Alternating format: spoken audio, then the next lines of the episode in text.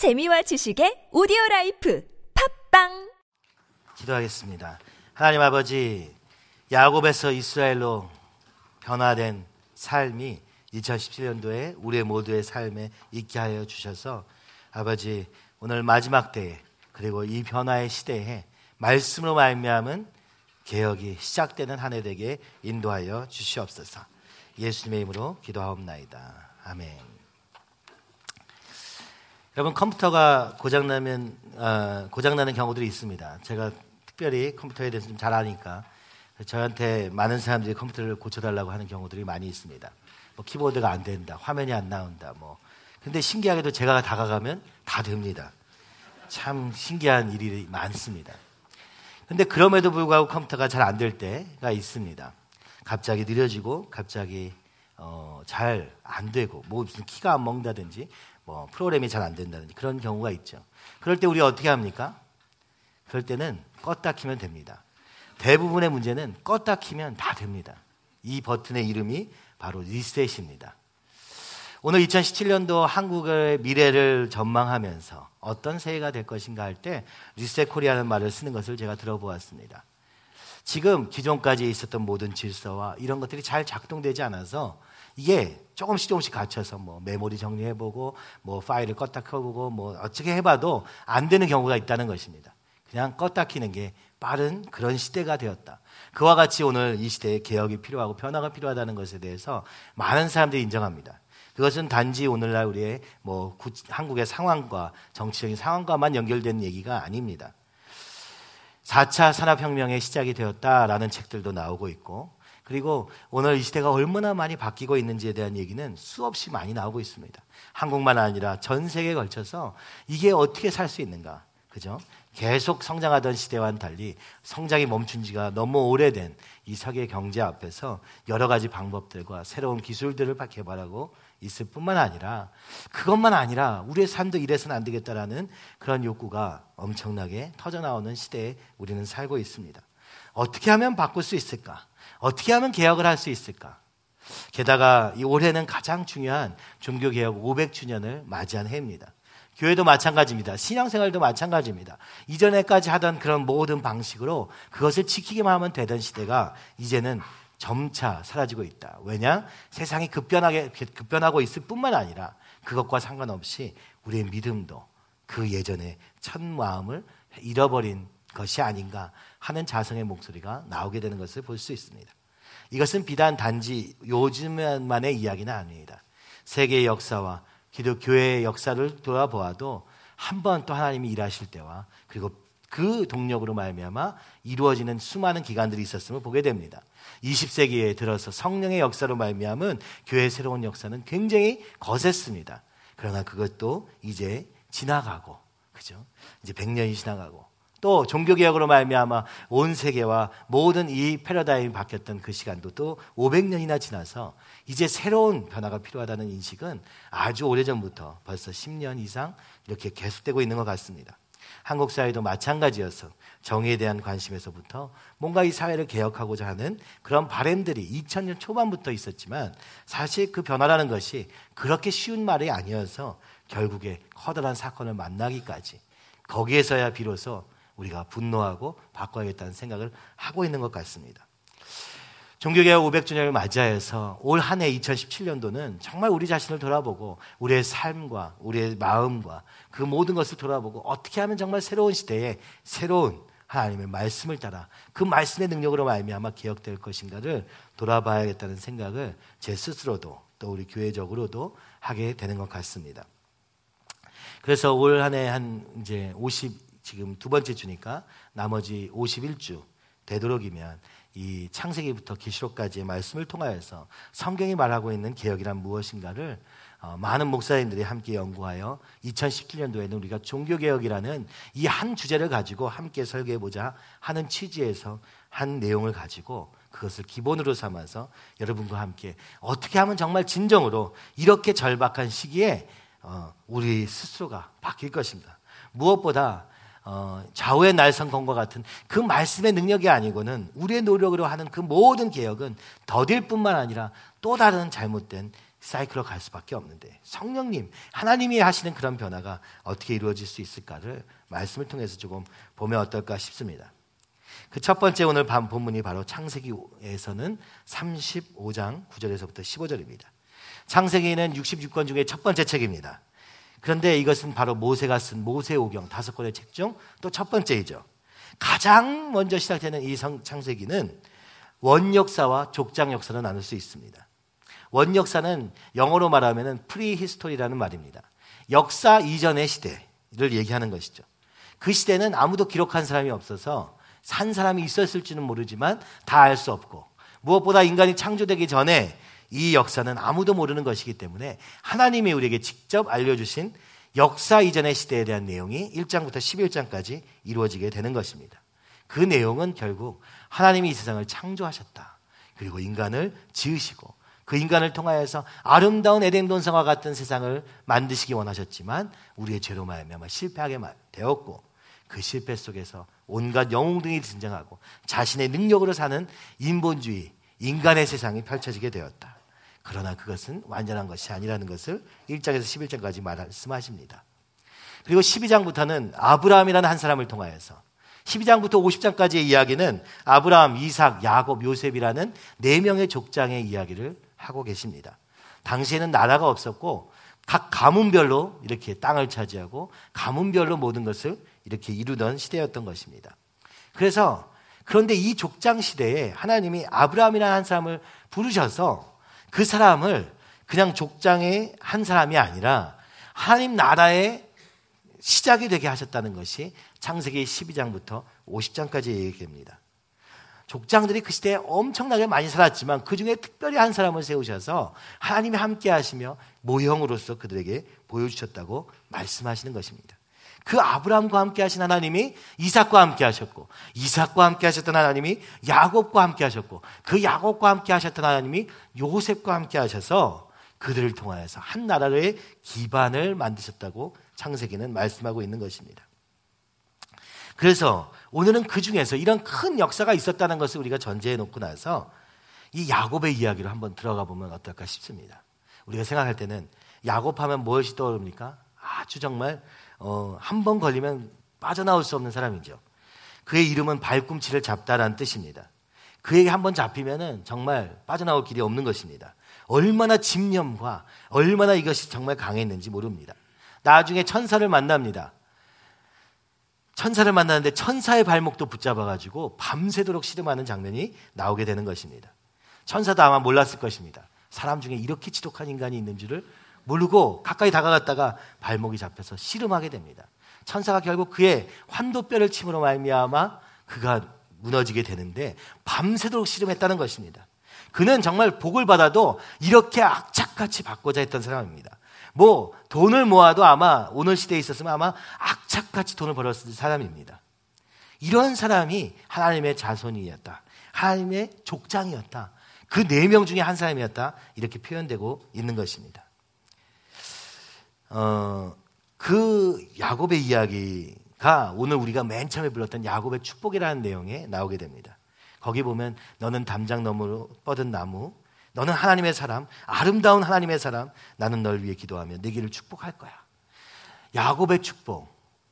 야곱의 축복이 성경에서 무엇인가 한번 찾아보면은 조금 잘 안 어울리는 말입니다. 왜냐하면 야곱은 자기가 복받기 위해서 정말 모든 수단과 방법을 동원한 사람이기 때문에 그렇습니다. 형 에서의 장자권을 빼앗기 위해서 팥죽 한 그릇으로 속이는 자입니다. 나중에 에서가 그에 대해서 이렇게 얘기합니다. 창세기 27장 36절에 에서가 이르되 그의 이름을 야곱이라 함이 마땅하지 아니하나이까 하니까 그가 나를 속임이니 이것이 두 번째이니이다라고 얘기합니다.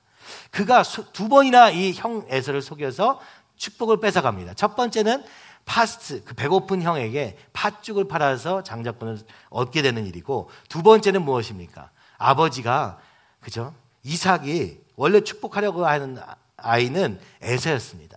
근데 그 어머니가 리브가가 함께 합작해 가지고 이 야곱을 에서인 것처럼 속입니다. 심지어 팔에다 털까지 이렇게 해가지고 절대 알 수 없도록 삼아가지고 속여서 그 아버지의 축복을 받게 되는 일이 벌어지게 되는 것입니다.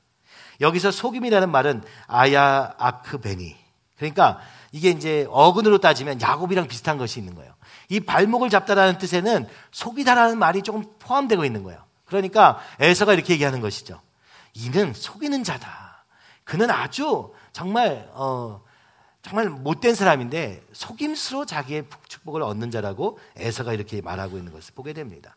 그와 같이 야곱은 오늘 우리의 모습과 같이 자기 유익을 위해서 나를 위해서는 뭐 수단 방법을 가리지 않는 한 사람. 그보다 우리보다 훨씬 더한 사람인 것 같아요. 우리의 보통 사람보다는 훨씬 더 악착같이 자기의 축복을 자기가 얻을 수 있는 것을 무조건 받으려고 했던 사람입니다. 근데 성경은 이렇게 얘기하고 있는 것입니다. 야곱이 그렇게 자기의 수단과 방법을 다 동원해서 축복을 받은 것이 축복이 아니다. 이렇게 얘기하는 거죠. 야곱의 이야기가 왜 우리에게 충돌이 됩니까? 아, 정직하게 살다가 하나님의 축복을 받으면 괜찮은데 이 야곱은 속여서까지 받는데 이렇게까지 하나님의 축복을 받아야 됩니까? 라고 많은 사람이 질문합니다. 근데 야곱의 이야기는 그런 얘기가 아닙니다. 이런 사람임에도 불구하고 하나님이 선택하셨다는 사실을 성경은 이야기하고 있는 것입니다. 야곱의 축복은 야곱의 성격 때문에 받은 축복이 아닙니다. 야곱은 하나님이 선택하셨기 때문에 축복을 받았다고 이야기하고 있는 것입니다. 그는 아주 연약하고 그는 아주 못된 사람이었지만 그럼에도 불구하고 그를 선택하셔서 그러니까 그가 어떤 사람인가는 상관없이 이 아브라함의 축복을 이어가시는 과정에 우리 모두를 부르셨다고 야곱의 이야기를 통해서 이야기하고 계시는 것입니다.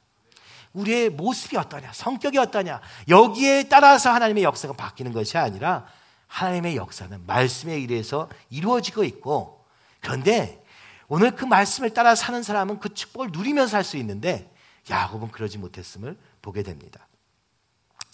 나중에 이 야곱의 아들, 그죠? 우리가 잘 아는 요셉이 애굽의 총리가 되어서 그 아버지를 모시고 애굽으로 들어오게 됩니다. 그때 바로 앞에 나아가서 야곱에게 이렇게 넌 누구냐? 넌 어떻게 살았냐? 이렇게 질문했는데 그 이야기가 성경에는 딱 한 줄로 나와 있습니다. 그것이 창세기 47장 9절에 있습니다. 그가 얘기합니다. 야곱이 바로에게 아뢰되 내 나그네 길의 세월이 130년이이다. 내 나이가 얼마 못 되니 우리 조상의 나그네 길을 예 연주에 미치지 못하나 험악한 세월을 보내었나이다. 이렇게 대답합니다. 그 나이 130세의 애굽의 왕 바로 앞에서 그의 자신의 인생을 돌아보면서 한 말입니다. 저는 130년밖에 살지 못했습니다. 아, 오늘날로 따지면 좀 의아한 얘기인데 왜냐하면 아브라함은 175세를 살고 그죠? 그 아버지와 그 아버지의 아버지에 비해서는 아주 연수가 짧았다고 얘기하는 것입니다. 짧은 기간이었지만 누구보다 험악한 세월을 보냈다고 얘기합니다. 이 나그네 길과 같은 인생을 얼마나 험악하게 보냈는지 모릅니다. 이렇게 얘기하고 있는 것이죠. 그가 147세까지 살았으니까 130세까지는 정말 험악한 인생을 살고 바로 왕 앞에 가서 요셉의 그 축복을 이어받아서 그 애굽에서 나머지 17년 동안을 무엇을 하며 사냐면 그 자손들에게 하나님이 얼마나 놀라운 분이신가를 설명하는 것입니다. 그 얼마나 놀라운 분이신가를 자신의 축복된 삶 속에서 얘기한 것이 아니라 자신의 노력으로 어거지로 어거지로 살았던 그 삶 속에서도 포기하지 않으시고 축복하셨던 하나님에 대해서 설명하고 있는 것입니다. 그 험악하다, 험악한 세월을 보냈다. 이거는 악한 삶이었다. 나쁜 삶이었다. 고난의 삶이었다. 해로운 삶이었다. 슬픔의 삶이었다. 이렇게 얘기하고 있는 것입니다. 그래서 아브라함에 대해서는 하나님이 의인이라 말씀하시고, 그죠? 이삭에 대해서도 그렇게 말씀하시며, 요셉에 대해서도 의인이라고 말씀하시는데, 참 야곱에게는 의로운 삶이라는 말이 잘 등장하지 않는 것을 볼 수 있습니다. 그의 삶이 어땠습니까? 잠시만 짧게 설명하면 그렇습니다. 어릴 적에 태어날 때부터 형이 나가는데 쌍둥이 형이 나가는데 그 발목을 붙잡고 어떻게든 내가 먼저 나가리라 했는데 결국에는 뒤늦게 나와서 둘째가 되었습니다. 그의 삶의 모토는 바로 발꿈치 뒷다리를 잡겠다. 그래서라도 내가 꼭 성공하고 말이다. 누구를 밟고서라도 내가 성공하고 말이다. 이런, 이런 모토가 그의 이름 야곱 안에 있는 것입니다. 그리고 나서 그는 어떻게 합니까? 형을 속여서 팥죽으로 장자권을 삽니다. 장자의 축복은 하나님이 주신 축복이라 첫 번째 태어난 자녀 아들에게 주어지는 축복인데 그걸 팥죽으로 거래하겠다 이렇게 생각하는 것이죠. 그럴 수 없는 것임에도 불구하고 그렇게 된 것처럼 그의 삶은 이루어지게 됩니다. 그리고 나서 속여서 그 축복을 받게 됩니다. 축복을 받자마자 어떻게 됩니까? 야곱의 삶은 도망가는 삶이 되고 맙니다. 형에게 잡히면 죽는 것입니다. 그래서 그 가족을 떠나서 아, 어머니 리무가가 가라 해가지고 삼촌에게로 가게 되는 삶을 삽니다. 라반에게로 가는 것이죠. 라반에게 가서 그래서 어, 라반에게 이렇게 얘기합니다. 나중에 이 라반이 또 그 라반에게 가서 한 이제 20년간 봉사하게 되죠. 그 삶은 어땠습니까? 라헬이 좋았는데 이 삼촌이 또 속입니다. 야곱을 말입니다. 그 잘 속이는 야곱을 속이니까 얼마나 또 잘 속이는 사람이었겠습니까? 이 세상의 방법을 얘기하는 것입니다. 그래가지고 7년을 라헬을 위해서, 레아를 위해서, 또 7년을 라헬을 위해서 봉사하면서 14년간을 삼촌과 함께 도망가는 그 삼촌에게 도망가는 삶을 사는데 거기도 순탄치 않았습니다. 외삼촌 라반은 20년 동안 10번이나 품삭을 어겨가며 주겠다는 돈을 안 주고 맨날 약속을 바꿔가며 사는 삶이었습니다.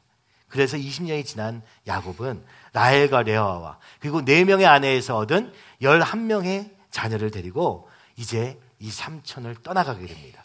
근데 어떻게 떠나갑니까? 집에 있는 거 귀중한 거 다 훔쳐다가 몰래 말 한마디 없이 떠난 것이죠. 20년 동안 같이 살았던 이 삼촌을 떠나서 도망간 겁니다. 알고라 삼촌이 화가 나가지고 이제 죽이리라 하고 달려갈 때 하나님이 그 라반에게 이렇게 얘기합니다. 창세기 31장 24절이죠. 삼가 선악간의 야곱에게 말하지 말라. 여러분 이게 무슨 얘기입니까? 아니 야곱 보고 잘했다는 게 아닙니다. 라반에게 부탁하신 말씀은 삼가 선악간의 야곱에게 말하지 말라. 야 가서 따지지 말아라. 이렇게 얘기하는 거예요. 이게 무슨 얘기입니까? 야곱이 잘한 게 아니라는 것이죠. 잘못했냐, 잘했냐, 선악간으로 따지기 시작하면 따질 게 너무 많고, 그러면 야곱이 잘못한 게 있는데, 하나님이 미리 라반에게 가셔서 이렇게 얘기하신 것입니다. 따지지 말고 용서해줘라. 라고 하나님이 먼저 말씀해 주신 거예요. 아주 야곱이 호되게 당한 이 20년의 세월을 지나서 그는 이제, 어, 이제 형 에서를 만나게 됩니다. 에서를 만나는데 벌써 20년이나 지났는데 아 용서를 좀 했을 것도 같은데 이 야곱 또 머리를 쓰죠. 어떻게 했습니까? 이 형이 만나겠다 했어요. 근데 만나면 죽을까봐 자기는 맨 뒤에 쓰고 자기 재산들을 앞세우고 자기의 아내들을 앞세우고 사랑하는 아, 자네는 좀 뒤에 세우고 그래가지고 이 화를 풀기 위한 수단과 방법을 이렇게 쫙 세웁니다. 참 보면 치사하죠. 자기만 살려고 자기는 맨 뒤에 있는 거예요. 나머지 이건 다 빼앗기고 다 죽어도 자기만 살겠다. 이렇게 생각하는 것이죠. 이렇게 하면서 그 자리를 가면서도 또 불안해가지고 만난 천사 뒷자리 잡아가지고 제발 나한테 축복한다고 말해주지 않으면 나를 당신을 보낼 수 없습니다. 내가 여기서 죽지 않을 거라는 확신을 좀 주세요. 막 이렇게 외치는 야구. 얼마나 정말 어, 살기 위해서 발도 발버둥 치는 삶이었습니까? 그리고 그 천사가 이 야곱에게 축복하리라 약속하고 나서 이제 띄워주는 것이죠. 근데 그 다음의 삶은 어땠습니까? 그딸 어, 디나는 험악한 일을 당하게 됩니다. 큰 아들 루벤은 어머니 같은 사람하고 동심하는 장면이 나오고 그래서 사랑하는 아들은 요셉은 죽은 것 같았고 죽은 줄 알았고 유다는 집을 뛰쳐나가서 자기 멋대로 이방 여인과 결혼하는 일들을 하게 됩니다. 아니 야곱의 축복 축복하리다 천사가 약속하셨는데 그 다음의 사연도 험난한 삶이었어요. 그 험난한 삶이 지나서 그래서 이제 어떻게 됩니까? 도저히 세겜에서 살 수 없게 되어서야 비로소 이 세겜 땅을 떠나서 베델로 돌아오게 되는 장면이 오늘 성경의 본문에 나오는 이 바다나람에서 어, 돌아오매 베델로 돌아오게 되는 장면입니다. 이때 야곱이 어떻게 했습니까? 이때 야곱이 어떻게 했는가? 이게 중요한데 이제서야 이 야곱은 깨닫습니다. 내가 그렇게 열심히 열심히 축복받기 위해서 내 나름대로 애쓰고 힘쓰고 살아왔고 어떻게든 하나님의 축복을 내가 땡겨서라도 받아가지고 내가 잘 살아보리라 했던 삶의 연속이었던 그 야곱의 삶을 지나 이제 천사의 축복도 확정받은 이후에 여전히 반복되는 이 괴로운 삶 뒤에 이 야곱은 깨닫게 되는 것 같습니다. 아, 이 땅의 삶은 나그네 길이었구나. 그 내가 이렇게 발버둥 치면서 사는 것도 뭐 그는 그럴 수밖에 없었다고 이야기할 수밖에 없지만 자기의 성격이 그러니까 그렇게 살 수밖에 없었지만 이제 하나님이 세겜을 떠나서 베델로 와라 이렇게 말씀하시는 거죠. 창세기 35장 1절에 보면 하나님이 야곱에게 이르시되 일어나 베델로 올라가서 거기 거주하며 내가 내 형 에세의 낯을 피하여 도망하던 때에 내게 나타났던 하나님께 거기서 재단을 쌓으라 하신지라. 여러분 하나님이 부르시는 것입니다. 이제 너 어차피 세겜에 살 수도 없게 되었지. 이제 내가 예전에 20년 전에 형 에서를 피해서 도망가던 그 광야길에서 만나던 그 천국의 사다리를 만났던 그 베델로 돌아와라. 하나님 말씀하십니다. 그때서야 야곱 깨닫습니다. 그렇구나. 오늘 우리의 내 삶은 정말 파란만장한 삶이었지만 할 얘기도 많지만 진짜 중요한 것은 내가 그 형에서를 피해서 도망가던 그 광야에서 만난 하나님이 나의 삶에 주권하시고 주관하시고 지금까지 지켜주셨다는 사실을 다시 한번 깨닫게 됩니다. 그리고 다시 그 베델로 부르시는 하나님의 음성 앞에서 그는 이제 겸손하게 주님 앞에 나아갈 준비를 합니다. 그래서 그 가족들에게 말합니다. 우리 집에 있는 다 이방 시사들 다 가져와라. 하고선 세겜나무 상수리 아래, 아, 세겜 근처 상수리 나무 아래에다가 이 이방신들을 다 묻어버립니다. 다 받다 버리는 거죠. 그리고 나서 말합니다. 이제 너희 자신을 정결케 하기 위해서 목욕을 하라. 이렇게 얘기하죠. 그리고 나서 말합니다. 옷도 바꿔 입어라. 이제 우리는 하나님께로 돌아간다. 여러분, 이제서야 야곱은 안 것입니다. 하나님께 돌아가는 것이 내 삶의 진정한 행복이라는 것을 그는 이제서야 깨닫고 그 가족들에게 말합니다. 창세기 35장 3절 말합니다. 우리가 일어나 베델로 올라가자.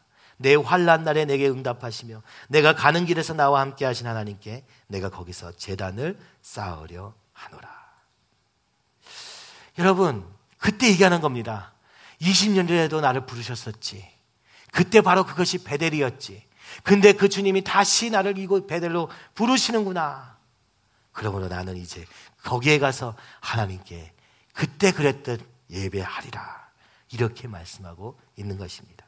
그리고 오늘 본문에서 그에게 그 베델에서 하나님이 나타나셔서 야곱에게 말씀하십니다. 그 천사와 씨름할 때 이미 축복하셨습니다. 너를 이스라엘이라 하리라 축복하셨습니다. 근데 다시 하나님이 나타나서 그 베델에서 말씀하시는 것입니다. 내 이름이 야곱이지만은 내 이름을 다시는 야곱이라 부르지 않겠고 이스라엘이라 이스라엘이 내 이름이 되리라. 그가 그의 이름을 이스라엘이라 부르시고 하나님이 그에게 이르시되 나는 전능한 하나님이라 생육하고 번성하라 한 백성과 백성들의 총회가 내게서 나오고 왕들이 내 허리에서 나오리라 내가 아브라함과 이삭에게 준 땅을 내게 주고 내가 내 후손에게도 그 땅을 주리라 이렇게 말씀하십니다 여러분 이게 무슨 얘기입니까 야곱 뒷다리 잡던 사람 이라는 이름에서 이스라엘, 이스라엘의 이름은 하나님과 및 사람과 겨루어 승리하였다라는 이름을 주십니다. 이스라엘, 그는 이제 이 베델로 돌아가 이름이 바뀌게 되는 놀라운 역사가 있게 되는 것입니다. 이전에 야곱 발, 뒷발목 잡으면서 어떻게든 내 힘으로 살아보리라 했던 삶에서 이제 벗어나 승리하였다라는 이름을 바뀌게 되는 것이죠. 이후의 삶은 하나님의 승리가 하나님의 영광이 함께하는 삶이 될 것임을 약속하고 있는 것입니다. 그것이 개인의 삶에만 아니라 이제 그 가족의 이름을 이스라엘이라 하리라 말씀하시며 이 야곱의 열두 아들을 통해서 열두 지파를 만드시고 이 열두 지파를 이스라엘이라고 부르시며 이제는 하나님과 겨루어 승리하였다. 사람과 겨루어 승리하였다. 누구도 건드릴 수 없는 하나님의 백성으로 오늘 삼으시겠다고 약속하고 계시는 것입니다. 그러면서 말씀합니다. 나는 전능한 하나님이라. 그리고 그렇게 말씀하시고 두 번째는 뭡니까? 너에게 한 백성을 주리라. 그리고 세 번째는 무엇입니까? 그 땅을 주리라. 아브라함과 이삭에게 약속한 땅을 주리라. 족장의 시대에서 가장 필요한 게 무엇입니까? 세 가지인데 왕이 필요하고 백성이 필요하고 땅이 필요합니다. 왕은 있는데 백성이 없으면 이게 무슨 족장입니까? 그죠? 근데 왕도 있고 백성도 있는데 땅이 없으면 살 곳이 없어서 살아남을 수가 없어서 그때는 족장끼리 치고받고 싸우는 것이 너무 당연한 시대였던 것이죠. 근데 하나님이 말씀하시는 겁니다.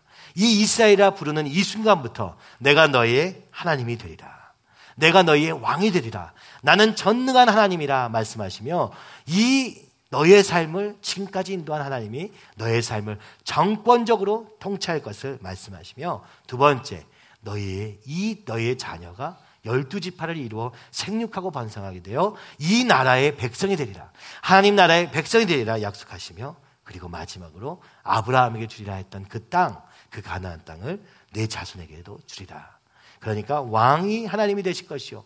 너희가 하나님의 백성이 될 것이요. 그리고 가나안이 너희의 땅이 될 것이라 약속하시며 오늘 이 땅 위에 비록 자신의 노력과 자신의 꾀로 살 삶이었지만 이제 그가 깨닫고 하나님께 돌아온 순간 20년 전에 약속하신 그 약속을 오늘부터 이루시리라 약속하시며 이스라엘이라고 이름을 바꾸시고 계시는 것입니다.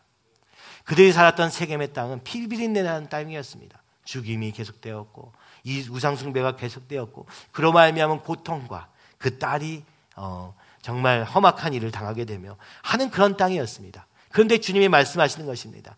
너희의 삶의 근거가 이젠 더 이상 세겜이 아니라 바로 이곳 베델이 되리라 말씀하시며 20년 전에 도망가던 그 길에 돌기백에 베고 자던 야곱에게 나타나셔서 약속하시며 바로 지금 너가 외롭고 힘들고 혼자 있는 것 같은 삶이지만 바로 이곳이 천국과 사다리가 연결되어서 천사가 오르락내리락 하는 곳임을 그의 꿈을 통해서 보여주시며 내가 가는 걸음마다 내가 내 하나님이 되리라 약속하셨던 그것이 이제는 개인의 삶이 아니라 이 족장의 삶으로 이 민족의 삶으로 그리고 야곱이 그리하여 아브라함과 이삭과 야곱의 하나님으로 거하시게 되는 놀라운 역사의 시작이 되었음을 오늘 성경은 말씀하고 계시는 것입니다. 무엇을 알 수 있습니까? 우리 모두 야곱과 같은 자라 할지라도 그죠? 하나님은 포기하지 않으시고 약속하신 그것을 20년 전 약속하신 그것을 하나님이 홀로 이루신다는 사실입니다. 비록 그동안 야곱은 이것도 하고 저것도 하고 자기 나름대로 살았지만 결국에는 다시 부르신다는 것입니다. 두 번째 무엇입니까? 오늘 우리에게 다시 어, 우리에게는 두 가지가 있겠죠. 첫 번째는 이 어, 베델에서 첫 번째 베델에서 부르시는 부르심이 있을 수 있습니다. 그죠? 내가 너와 함께하리라. 여러분 하나님을 처음 만나는 그 순간이 될 수 있고 우리가 처음 어려움을 겪게 되는 순간일 수도 있는 것입니다. 그러나 주님이 말씀하십니다. 이 모든 어려움에도 불구하고 내게 강한 팔이 되리라 하시며 내는 전능한 하나님이라 약속하시는 것입니다. 근데 두 번째 단계가 있습니다. 두 번째 베델. 이때는 어떤 것입니까? 이제는 더 이상 나의 삶의 일부분에서 역사하시는 하나님이 아니라 나의 삶의 전부가 되신 하나님이 되어 주셔서 하나님이 우리를 이스라엘이라 부르는 영광스러운 삶이 되는 그런 삶이 있는 것입니다. 여러분, 여러분 첫 번째 베델에 있습니까? 주님을 의지, 의지하시기 바랍니다. 여러분 두 번째 베델로 주님 부르시고 계십니까? 더 이상 지체하지 마시고 20년간의 그 수많은 과정을 조금이라도 단축할 수 있다면 우리에게 축복이 되지 않겠습니까? 만약 우리가 오늘 첫 번째 그 베델에서 아 하나님이 나를 이것을 부르셨구나 깨달을 수 있었으면 얼마나 좋았겠냐마는 야곱은 깨닫지 못한 채 나머지 20년의 삶을 자신의 노력대로 자신의 방법대로 살다가 결국 주님이 여러 가지 사건을 통해서 다시 부르시는 것입니다. 형 에서를 만나게 하시고 그 세겜에서의 사건을 통해서 떠날 수밖에 없는 환경을 만들어 주셔서 이제는 베델로 다시 오라 부르시는 것입니다. 여러분 이런 부르심이 있으십니까? 여러분 이런 부르심으로 오늘 우리에게 또 다른 고난이 있는 것은 아닌가 한번 돌아볼 수 있을 것입니다. 그런데 만약 이 부르심을 우리가 귀 기울여 듣고 주님 앞으로 나가게 된다면 그때 놀라운 역사가 있게 되어서 이제 더 이상 야곱이라 부르지 않고 이스라엘이라 부르시게 된다고 말씀하고 계시는 것입니다. 우리는 너무 연약해서 결국 제 성격대로 살아봐야만 그죠? 20년간의 이 방황을 해보지 않고는 절대로 포기할 수 없는 끈질긴 정욕과 자기 자신의 그 확신 속에 살 수 있습니다. 그러나 하나님은 포기하지 않으십니다. 그러나 하나님은 말씀하신 그것을 이삭의 하나님, 아브라함의 하나님, 그분은 이 야곱의 하나님을 놓치지 않고 계십니다. 여러분의 하나님도 마찬가지입니다. 여러분이 어떤 과정을 겪다 할지라도 그 하나님은 포기하지 않으시며 기다리십니다. 그 기다림 속에서 끊임없이 야곱으로 살 것인가? 아니면 이제는 하나님께로 돌아가 이스라엘의 하나님을 이스라엘로 살 것인가? 이것은 우리의 의지, 한 가지 의지, 한 가지 순종, 하나님께로 돌아가리라 한 데서부터 시작될 것입니다. 만약 우리가 끝까지 고집 부려서 안 간다 할지라도 걱정하지 않을 것은 주님이 사건을 주실 것입니다. 세겜을 떠날 수밖에 없도록 괴롭게 하시는 것입니다. 그죠? 그 괴로움 때문에 화가 날 수 있지만 그 괴로움을 통하여서 하나님이 다시 부르시는 음성인 줄 믿고 돌아올 때 우리의 삶에는 나 개인만 아니라 우리의 가정과 그리고 우리의 나라가 바뀌게 되는 것입니다. 그리고 이제 하나님의 나라를 꿈꾸게 되며 이 연약하고 이 모습 많은 세상의 삶이 아니라 하나님의 하나님이 나의 왕이 되시고 하나님이 오늘 우리의 통치자가 되어 주셔서 이끌어 주실 뿐만 아니라 하나님이 우리의 능력이 되어 주셔서 이끌어 주시는 그 삶의 놀라운 비결을 경험하게 될 것을 말씀하고 계시는 것입니다. 여러분, 오늘 2017년도 한 해 야곱으로 살 것인가? 이스라엘로 살 것인가? 만약 여러분, 여러분의 삶을 통하여서 하나님이 부르고 계신다면 돌아가셔서 20년의 삶을 다 살고 나서 야곱도 그러지 않았습니까? 130년의 삶을 그렇게 파란만장하게 험난하게 살고 나서 17년의 삶을 주님과 동행하면서 살았습니다. 어쩌면 우리는 연약한 인간인지라 그럴 수밖에 없는지도 모릅니다. 그러나 만약 우리가 주님께로 돌아가기로 결정한다면 이 세월이 다, 어, 당겨질 수 있을 것입니다. 만약 그 광야 속에서 하늘로 올라가는 그 사다리를 보고 아, 내 인생은 내 뜻대로 사는 것이 아니라 바로 이 하나님이 나와 동행하신다라는 그 환상을 붙잡고 살았더라면 그 20년의 세월은 조금 단축될 수 있었을 것입니다. 어차피 이 세상은 나그네 길이라고 야곱은 말합니다. 우리보다 가장 집요하고 가장 능력이 있었을 것입니다. 그러나 그는 이렇게 고백하고 있는 것입니다. 험악한 세월을 보낸 나이다. 그리고 그는 말합니다. 이제는 나와 같은 삶을 살지 말고 주님께로 나가는 삶을 살게 되기를. 참 놀라운 것은 하나님이 그 요셉을 그 야곱의 손에서 아예 건져내셔서 애굽에서 그 험난한 세월을 통하여서 이 신앙의 훈련을 하게 하셔서 이 야곱이 스스로 이룰 수 없었던 그것을 요셉을 통하여서 이루게 하셔서 요셉을 통하여서 애굽에 들어가게 하시고 그리고 나중에 모세를 통하여서 출애굽하게 하게까지 이 이스라엘 나라를 확장시키고 번성하게 하신 분이 하나님의 계획이 있었음을 오늘 우리는 보게 되는 것입니다. 요셉을 통해 준비하셨고 야곱을 그렇게 영광스러운 자리에 두신 그 하나님이 오늘 여러분과 제 삶에 놀라운 축복으로 다가오실 줄 믿습니다. 만약 우리가 이 살아계신 주님, 오늘 광야와 같은 삶 속에서도 함께 하시는 주님을 붙잡는다면 그리고 오늘 다시 두 번째로 베들로 부르시는 그 하나님의 음성을 듣고 이제라도 신상들을 갖다 버리고 오늘 우리를 정결케 하며 흰 의복으로 바꿔 주님께로 달려가는 걸음으로 나가기만 하는 그 순간부터 바로 야곱은 이스라엘로 변화되는 놀라운 역사가 있게 되는 것입니다. 우리가 노력해서 뭔가 행동을 바꿔서 뭔가 바꿈을 통해서 이룰 것이라 오늘 이 세상 사람들은 생각합니다. 그러나 우리 안에 있는 이 모든 연약함은 이 죄성은 벗어지기 어려운 것입니다. 오직 하나님이 주인 되시기 전에는 오직 나를 내놓고 주님이 주인 되시기 전에는 참 우리의 생각은 의로운 듯해도 결국 의롭지 못한 자리에 가게 되는 것을 여러 사람들의 이야기를 통해서 여러 사람들의 모습을 통해서 보게 되는 것입니다.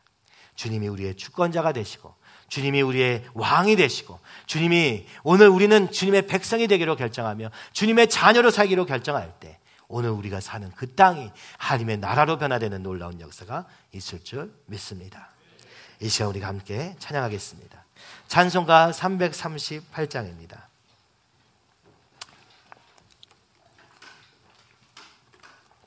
이 찬양은 야곱이 그 광야에서 형 에서를 피해서 아무 목적도 어디로 가야 될지도 모르는 그 길 속에서 부른 찬양입니다.